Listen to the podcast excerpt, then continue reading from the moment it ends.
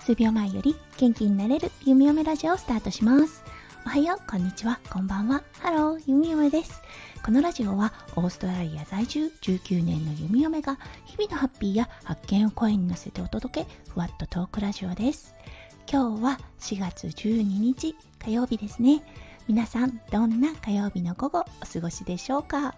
弓嫁が住んでいるオーストラリア今日は雨のね予報だったんですけれどもまた奇跡的に晴れてくれています。弓嫁のお家だったんですがお姉ちゃん犬のリッキーですね。リッキーはベッドで弓嫁たちと一緒に寝ています。そして今現在9キロのマロくんは私たちのベッドの下にマロくん専用のベッドを置いてそこで寝るようにトレーニングをしました。というのはおそらくマロは大きくなるだろうなっていう予想がされていたのではい子犬の頃からねマロンは下リッキーは上っていう感じでしつけをしています。そうだから寝るときはマロは下リッキーは上っていう感じで区別化ができているのですがこのマロくん夜中に起きてしまうんです。そう最初はねトイレなのかなって思ってトイレにね夜中2時とか3時とかに起きておしっこさせていたんですがおそらくそれではないということに弓嫁最近気づきました。多分ね目が覚めた時にちょっと心細くなってお父さんとお母さんとリッキーお姉ちゃんが寝てるところに行きたいといったようなね感じが出てくるんだと思います。そして弓嫁眠気に勝てませんでした。だから夜中にくんくんねマロが泣き始めるとむくって起きてマロくんを抱き上げてそしてベッドに入れるっていうような状態になってます。はいそしてもう眠いのでねすぐ寝てしまうのですが夜中にマロかリキどっちかがベッドの上で吐いてしまいました。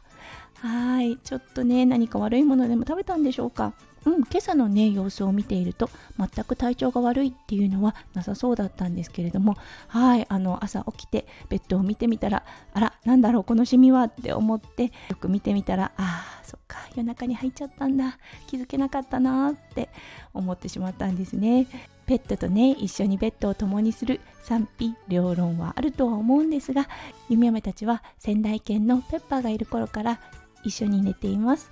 うんやっぱり癒されます。はい。ちょっと寝苦しい時目が覚めるとね横でスースー寝息を立てているワンコがいるとうんなんかねそれだけでほっとしてしまうのは弓嫁だけでしょうか。うんでもねペッパーがお家に来たえっ、ー、と2010年から弓嫁たちの免疫力ものすごく上がったんですよね。うん、昔は夫翔ちゃんよく風邪をひいていました。だいたい1年に必ず1回は風邪をひいて数日間寝込むっていうことがあったんですがペッパーがうちに来て一緒に寝るようになってからうん風邪ひかなくなったんですよね。もしかすると夫翔ちゃんがね姿勢学っていうものに目覚めてそれを生活に取り入れ始めた頃と同時期とはなるのでそれの影響もあるのかもしれませんがうん本当に風邪をひかなくなりました。弓嫁自身はねもともと結構体が強い方なのであんまり風邪ってひくことないのですがうん前にも増してパワーアップをしたような気がします。まあそうですよね。足を拭くとはいえね外で遊ぶワンコたち。そうそしてそれを少なからずともペットに持ってくるわけですからやっぱり免疫力ってつくのかなって思います。はいそして毎日ねワンコたちと泥だらけになって遊ぶ息子くん。うんやっぱりねデイケアに行き始めて風邪はひくのですが治りも早いなって思います。で今2歳半なんですが風邪をひいたの片手で数えるくらいしかないんですよね。そうだからやっぱりねワンコと一緒に住むペットと一緒に住むっていうのはねうんある意味免疫力を高めるのに一役も二役も買ってくれているのかなと思います。はい実はですね今日は別の話題を用意していたんですが結構長くワンコの話をしてしまいました。ということで今日はワンコと免疫力という形でお話をさせていただきました。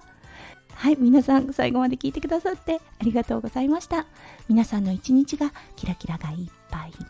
ぱい詰まった素敵な素敵な一日になりますよう弓嫁心からお祈りいたしております。それではまた明日の配信でお会いしましょう。数秒前より元気になれる弓嫁ラジオ弓嫁でした。じゃあね、バイバイ。